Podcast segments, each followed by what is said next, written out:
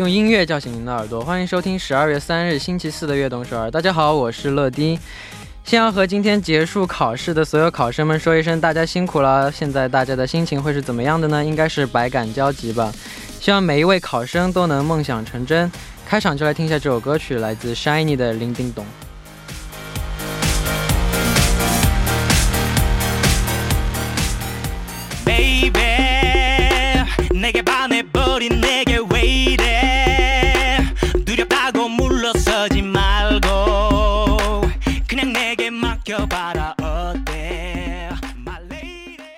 欢迎大家走进十二月三日的悦动首尔。今天的开场歌曲为您带来了 Shiny 的《铃叮咚》。考试结束之后，大家可以先不要想成绩的问题，先好好休息一下，因为相信大家付出都会有所回报的。期待大家的好消息。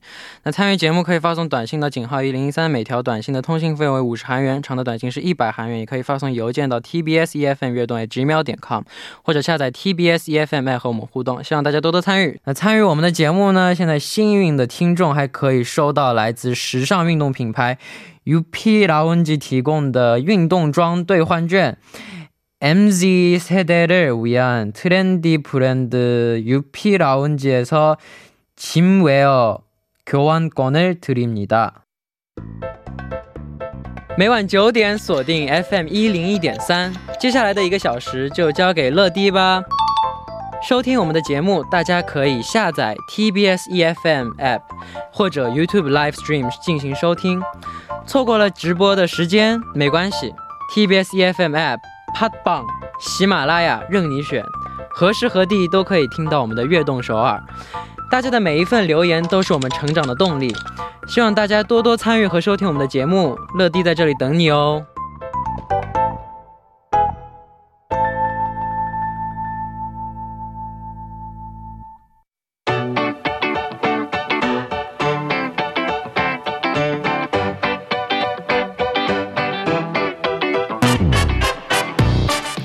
这里是改版后的全新栏目，今天的 TMI。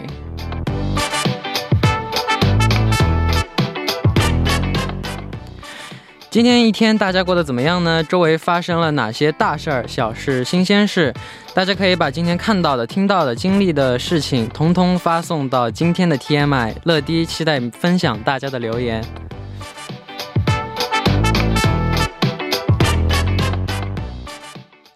好，下面我们就来看一下今天有哪些听众发来了留言。那第一位是世界上最帅气可爱的乐迪，晚上好，我是最喜欢乐乐的袁佳姐姐。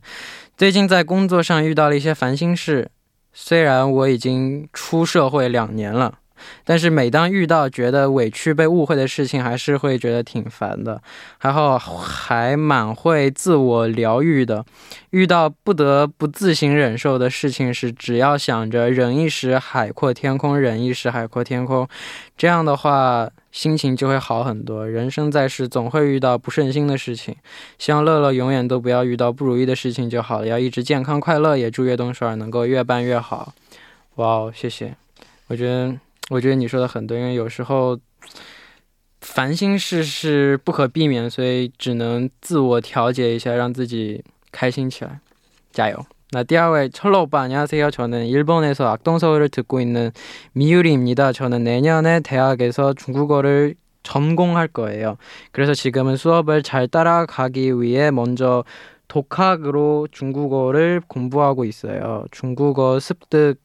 비결이 있으면 러디한테 조언을 받고 싶어요. 그리고 항상 신나게 공부를 할 수 있게 해주는 우리 NCT 드림의 모델로를 같이 신청합니다. 매일 바쁠 텐데 많은 것을 준비해줘서 고맙고 오빠가 저에게 힘을 주는 만큼 저도 오빠의 힘이 될 수 있도록 열심히 응원할게요. 러디 사랑해 감사합니다. 어, 중국어 공부하는 조언? 그냥 중국 사람이랑 많이 얘기하고 약간 겁 먹지 말고 그냥 용기 내서 모든 말 그냥 중국 사람 친구한테 그냥 던지고 만약에 안 맞으면 알려줄 거니까 그래서 걱정하지 말고 열심히 화이팅. 好，那感谢大家的留言。在正式进入栏目之前，送上一首歌曲，来自 NCT Dream 的《Modelo》。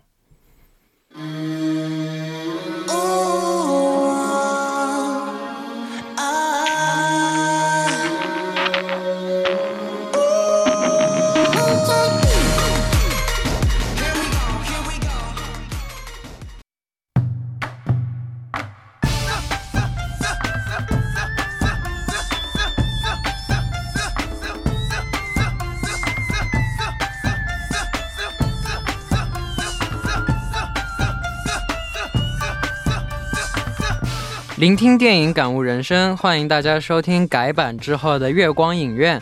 首先呢，请出我们的新嘉宾抓马，哗啦啦，我是抓马。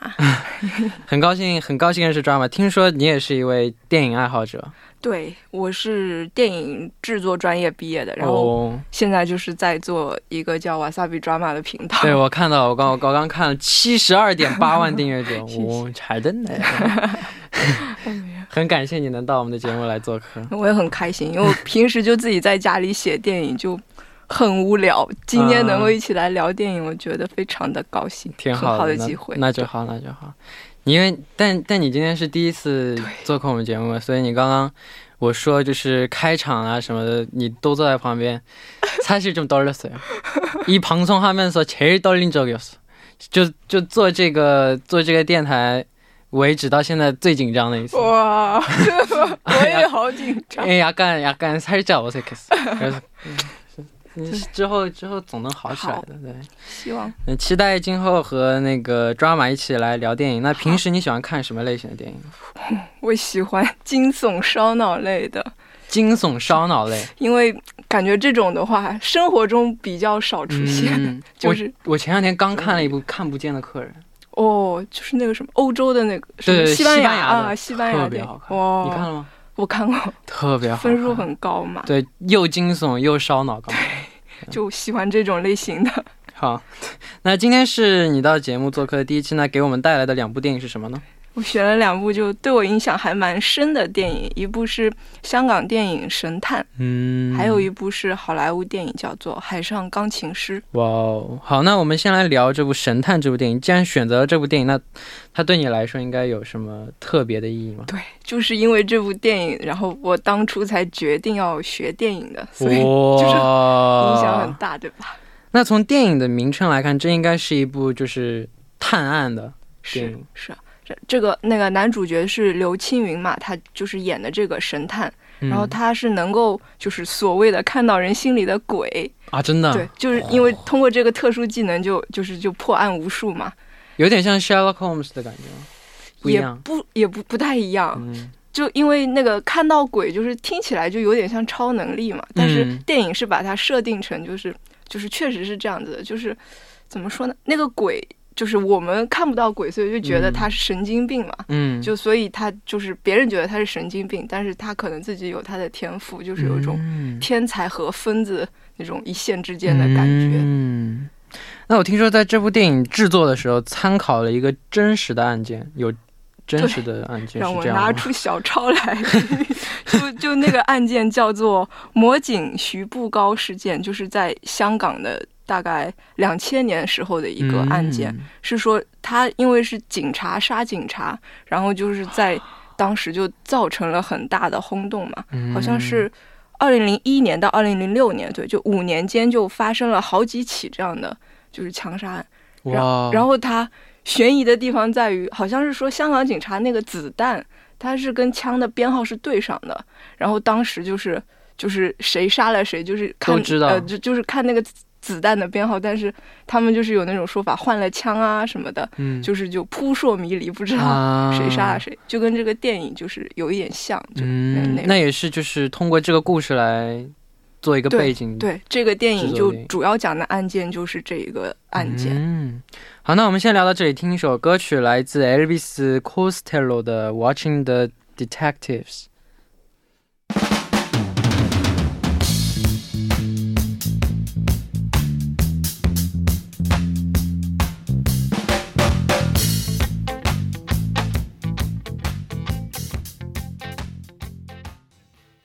我们刚刚听到的歌曲呢，就是来自 Elvis Costello 的《Watching the Detectives》。那你第一次看这部电影是在什么时候？你还记得吗？嗯，就那个是二零零八年左右，就是因为这部电影当时是在，当时是在国内上映了，所以我就嗯记性就印象比较深刻。那时候嗯 我是高中生，之前就是之前看电影主要就是一些国产的大片什么的嘛，嗯然后当时看这个电影就是它的结局有一点，就是因为讲人心里面的鬼嘛，对，就是最后就是讲那种人性的黑暗面。嗯，反正之前没接触过，就当时就好震撼啊，啊，就是有一种打开了新世界的感觉。那当时你还是一个高中生嘛？那当时看这部电影的感觉和现在再看的话，肯定不一样吧？我前几天就是就又看了一遍嘛，嗯，就当时就真的就是纯属震撼，觉得说哦，电影原来可以就是就是讲的这么有深度，嗯之前嗯不是很了解，然后，就从那个时候开始，我就开始就找了一些就什么有人性、讲人性的电影啊嗯什么的，然后就是感觉哦，原来拍电影可以讲这么多东西，就那个时候开始就真正的喜欢上了电影。那现在呢？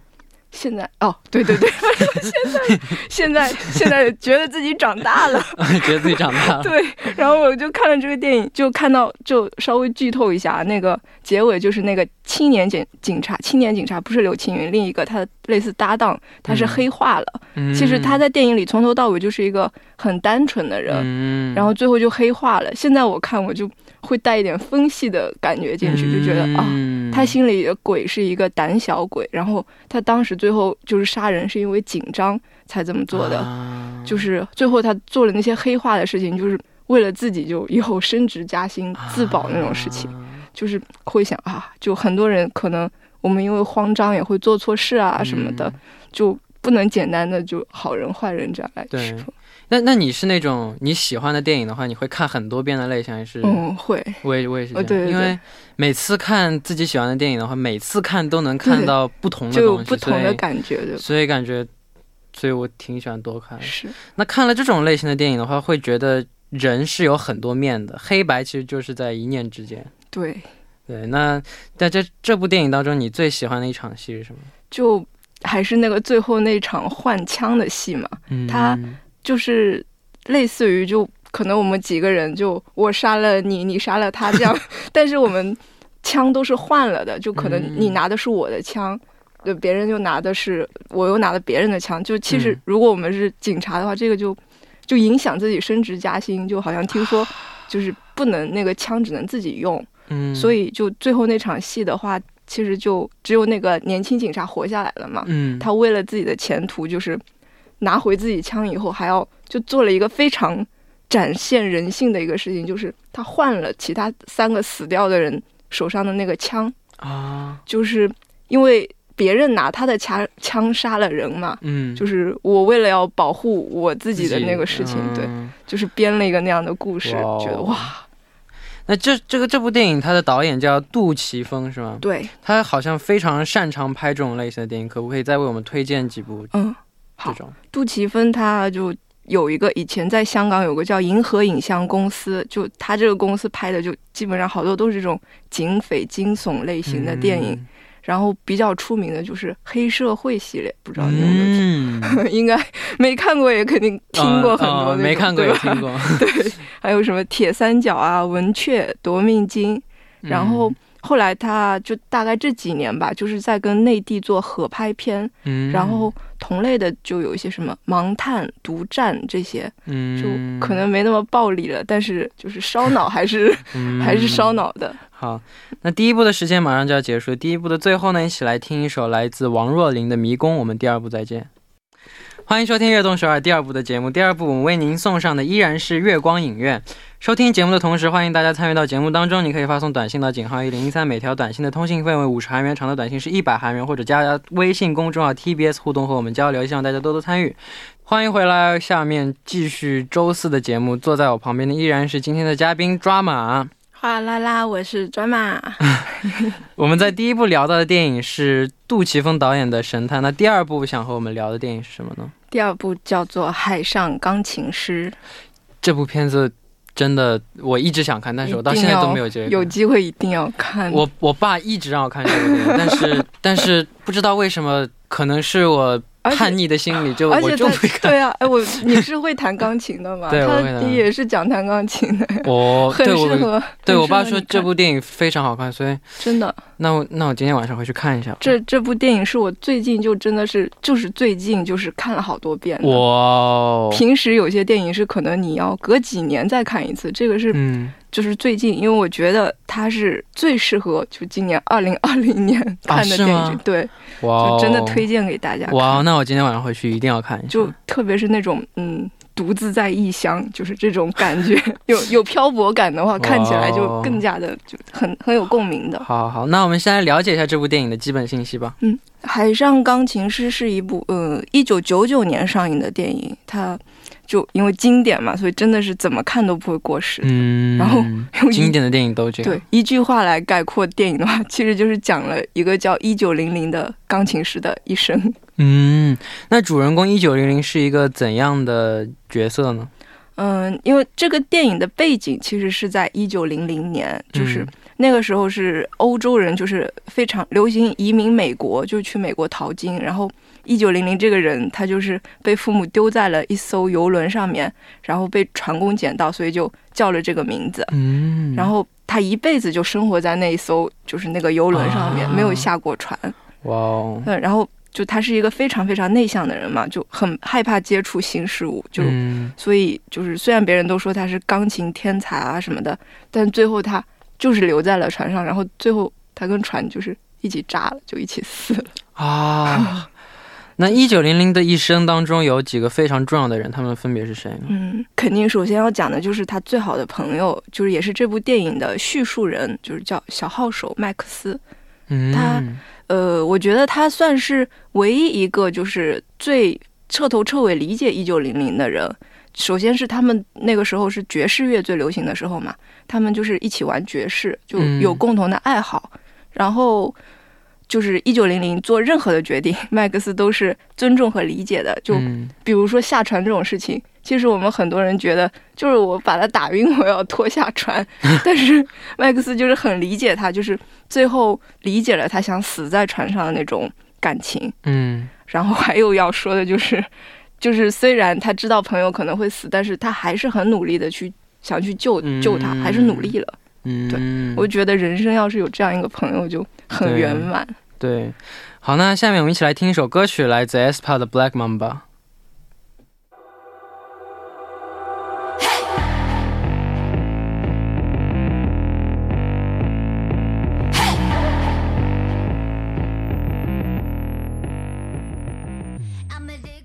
我们刚刚听到的歌曲呢，是来自 aespa 的《Black Mamba》。那这部电影的导演是朱塞佩·托纳托雷。那我记得他有三部非常有名的电影，其中一部就是《海上钢琴师》。对。那另外两部是啥呢？你记得吗？台本上这么写的，其实我不知道。对，这个这个导演他是个意大利人嘛，我可能说了名字你肯定会知道。这个《海上钢琴师》是他唯一一部英语电影，然后、啊对，还有两部都是意意大利电影，一部叫《天堂电影院》，还有一部是叫做《西西里的美丽传说》，听说过好像听说是无数少年的启蒙电影。啊，真的吗？我没有看，我没有看过西西里。的美丽传我听说过，但我没有看过。嗯，因为他那个主演是，反正是那个一个莫妮卡贝鲁奇，反正就颜值巅峰时期。啊，真的啊，对那要去看看。那感觉他是一个非常擅长讲故事的电影的呃，导演，对。非常会讲故事的导演。对，就我觉得他的电影就很多都是喜欢集中在一个身一个人的身上来展开，就是故事，然后就嗯。从一个人，然后就讲到一个时代，像一九零零就有点讲那个二十世纪，哎，十九世纪、二十二十世纪，就一九零零那个年代，就是有一九零零哦，二十20世纪，世纪二十世纪，二十世纪。对，就那个年代有一点爵士音乐啊什么的那些故事。嗯。然后天堂电影院就是有一点讲电影那个年代老电影的故事，当然也是从一个人开始的。嗯，我看美女，这就是那个吗？对，就是那个西西里的美丽传说。女主吗？对，就是讲的一群少年，追就有点青春萌动的启蒙的那种感觉。啊 OK，对，那我觉得看部这部电影的，就是《海上钢琴师》的朋友，那应该对这部电影当中的音乐应该印象非常深刻。是我我爸也经常说里面的音乐特别好听，让我去看这部电影那是啊我推荐你马上就可以听。对我今天晚上，我今天晚上就会去看，但是但是我已经听到了太多剧透，没关系，就刚刚说好电影可以看无数遍的，对吧也是？也是。那是和哪位音乐人合作的呢？嗯，他的配乐的配乐者的名字是意大呃叫做艾尼欧莫里科内，是一位意大利作曲家。就嗯他曾经为超过五百部的电影、电视写过配乐，然后二零零七年的时候得到了奥斯卡的终身成就奖。嗯呃比较出名的就是就是那个刚刚说的三部曲都是他配的，真的这几部电影的音乐都很好听。嗯，还有一些叫什么《荒野大镖客》《美国往事》，就很老的电影，但是嗯是属于在历史上可以留名的那种经典电影。那电影里面，电影这个电影里面有很多经典的配乐场景，你最喜欢的一个是什么？嗯，最经典的我觉得是那个斗琴，就我不跟你剧透了，你看了之后你会觉得超爽的那一段。行，但是我个人最喜欢的是再往前面一点，是他和那个好朋友刚认识的第一晚在海上弹钢琴的那个场景。哦，可以。对，那但是听说这部电影当时的票房并不是非常理想。对，呃，这部电影是有九百万美元的那个叫投资，嗯但是当年就票房只有二十多万美元，啊，就是非常差。但是这部电影去年就是在中国又重新上映了，嗯去年年底的时候，然后当时是多少？四 K 修复版，然后最终的票房是超过了一亿，哇，就差不多两千多万美金，所以算是通过了二十年回本了。但感觉好多好多好的电影在当时上映的时候票房都不好，然后是吗？对，好像是，而且我感觉啊，就我个人感觉，就这部电影，因为算是就是讲了一个就欧洲导演拍的，讲了一个移民美国这样的故事，然后，嗯但是他故事你看了之后会觉得还是在讲啊，好像就是老旧社会也有，就是旧社会也很好，哦，我的欧洲也很好，可能也因为这个，当时美国观众、啊就这是我个人的感觉。嗯，好，那下面一起来听一首歌曲吧。歌曲来自谁？歌曲来自意大利作曲家艾尼欧·莫里科内。对，来自艾尼欧·莫里科内的《Playing Love》。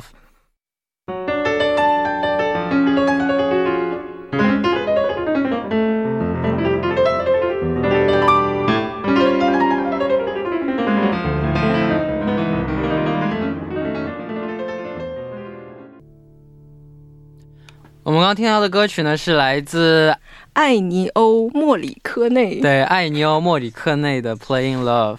那我们主人公一九零零一辈子都没有下过船，但是他有一个、有一次决心下船的经历，是吗？对，就是为了他的初恋女孩。他其实就是之前就是错失了这个女孩，然后嗯他在船上，女孩下船了以后就在船上弹了两年琴。过了两年，他有一天就忽然之间说自己要下船了。嗯，但是其实他就是这两年一直在想啊，我要下船，我要下船，但是不敢，然后最后还嗯是为了这个女孩，还是想要下船。那为什么最后还是留在船上呢？最后就那个真的是名场面，就是他想要下船，最后就又停在了那里，然后又回来了嘛。嗯这个这个就是当时大家都说为什么，然后到电影的结尾就是一九零零就是亲自说了那个答案，那我不不不不能剧透是吧？我不要说。别别别说，反正他到最后就说了自己的那个想法，嗯然后我可以翻译成人话，翻译成人话就是外面的世界太可怕了，他不想走出舒适圈。船对他来说是一个舒适圈，嗯就那种感觉。这这就有点像那个《肖申克的救赎》里面那个、嗯、里面那个图书馆的那个老爷爷，对对对。不想离开监狱，还宁可杀一个人，对对对。让自己重新再被再判几年，因为那是比较他就已经习惯了的生活。就习。惯了那个就很，特别是年纪越来越大，就对对。对，而且在监狱待了一辈子，然后出去，整个世界都变了，所以他对。就跟不上大家生活的节奏，所以对嗯，那其实我们有的时候和一九零零很像，习惯了现在生活，就很难去尝试新的事物。对，就就是那种感觉。就我现在生活，就我我觉得我也是，就有一点越来越像，就是就吃好喝好了。如果我再去一个新环境，我可能连吃好喝好都不行了，就还是有点害怕。嗯，害怕是肯定，但我觉得人有一个特别厉害的能力，就是就是虽然虽然你去新的环境，你不会就就会一开始会不舒服啊，但是待一段时间，你自然而然就有这个适应的能力。对，就真的就是，我觉得能够就是算是有这样的勇气去做这样的事情的人，还是就很厉害，肯定能够嗯就做好很多事情。那用现在的词来说，那一九零零可能有一点社交恐惧症，那这在我们现在的人身上也是很常见的。我觉得你没有吧？我没有，对，但是我就很理解，我觉得我有一点社恐。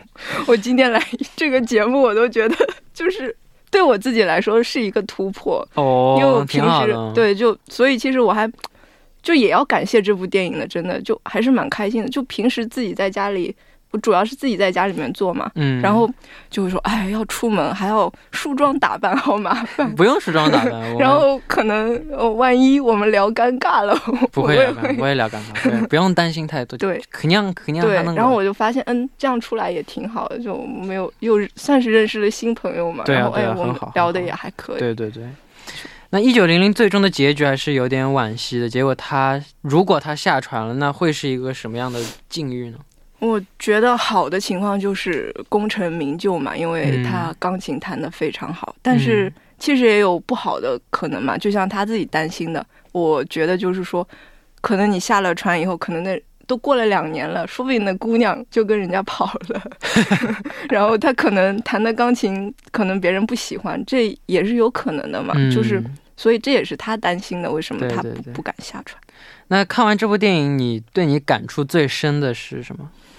嗯，我就就是最近的感想嘛，就是我发现一九零零是给了我们一种接受自己的、呃、局限性的那种力量，就是就比如说他就是害怕下船嘛，嗯，最后他最后他没有下船，是因为就是他心里面承认了这一点，就是嗯。比起孤独，他更害怕下船面对那种面对的大千世界，对，嗯。就是他承认了这种这种感觉，就就反而在船上就不焦虑了。然后我觉得嗯。我们这代人很多人就是一方面又活在自己的舒适圈里面，然后一方面还是想说我要挑战一些东西，嗯。然后其实会很焦虑的，然后就那种心情，然后嗯。就比如说什么就寂寞啊，什么害怕做一些事情啊，这种负面的情绪，我们就是就是其实是在尽力避免的嘛。但是我嗯。发现，就是我看了这部电影以后，发现哎，我就承认我最近就在家其实还蛮孤独的，我就嗯承认了这种情绪以后，发现就会好一点。嗯，对，就没那么孤独了，嗯，而且去接受这个感觉就会好一点，而且就我现在也就敢走出来，这样对，就也是就是也挺好，这样我觉得挺好的。对，好，那到这里呢，节目的时间就差不多了。那今天第一次做客我们节目的感觉如何？比我想象的 好好很多，就跟乐迪聊天很开心。那就好，那就好怕尴尬，我我也我也怕尴尬，我也特别不喜欢尴尬，所以我没有话的话，我也会尽量找话题说，所以你不用担心。嗯，好，那也期待下期我们继续聊电影。那我们下周再见。拜拜。好，那送走嘉宾之后，我们一起来听一首歌曲，来自张惠妹的《听你听我》。嗯，到这里呢，今天的悦动首尔也要接近尾声了。节目最后呢，想为大家推荐一首我喜欢的歌曲，叫来自 Celine Dion 的《Ashes》。明晚我们依然相约晚九点，期待大家的收听，我们明天不见不散，拜拜。